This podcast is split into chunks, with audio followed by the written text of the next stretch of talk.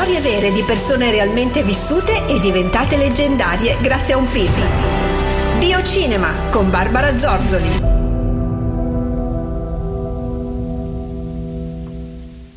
Ciao e buongiorno a tutti. Il film che ho scelto per voi per questo weekend l'ho rivisto direi un paio di serate fa con immenso piacere. Poi è una storia vera, quindi perché non proporvela?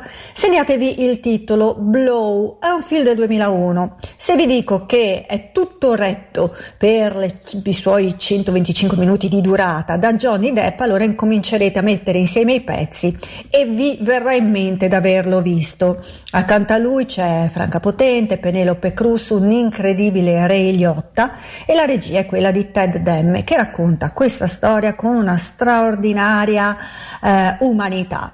La storia qual è? È quella di George Jung, personaggio reale interpretato qui da Johnny Depp, che eh, negli anni 50 non è nient'altro che un bambinetto che passa i suoi pomeriggi con l'inseparabile amico, che qui viene soprannominato Tonno.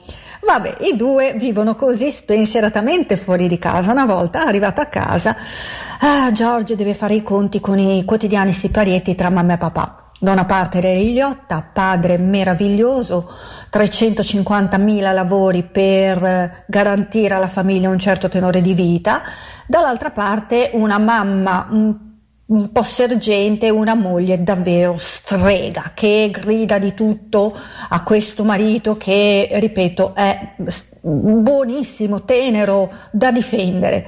Mm, perché questa donna è così arrabbiata? Perché il marito, secondo lei, non riesce a garantirgli uno stile di vita adeguato, insomma, mobili, vestiti, tutto firmato, altolocato, eccetera, eccetera. Quindi eh, il piccolino decide di non volere una vita come quella dei genitori. Io non voglio correre il rischio di non arrivare a fine mese, io non voglio dover contare i soldi, io voglio immergermi proprio come Paperone nel denaro. È così eh, che fa. Si trasferisce in California, terra coloratissima, lì incontra un sacco di gente che è sempre pronta a farti credere nei tuoi sogni e lui un sogno lo ha, quello di fare soldi, però tra il serio e il faceto si imbarca nel traffico di droga, il traffico di cocaina, nello specifico cocaina colombiana, tanto che negli anni 60 diventa non un pezzo grosso, il pezzo grosso di riferimento negli Stati Uniti, viene acciuffato due volte dall'FBI, la seconda volta per tanto tanto tanto tempo, ma io non ve lo dico perché lo vedrete nel film, ricordatevi che è una storia vera, ricordatevi che non è un inno a fare altrettanto altrettanto, ma Johnny Depp riesce a dare al suo personaggio davvero una dimensione così eh, naturale che è assolutamente credibile che uno si ritrovi invischiato in qualcosa più grosso di lui.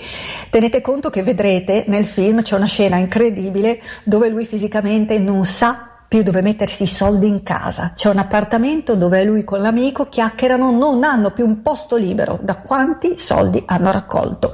Beh, eh, recuperate questo film perché ne vale davvero la pena.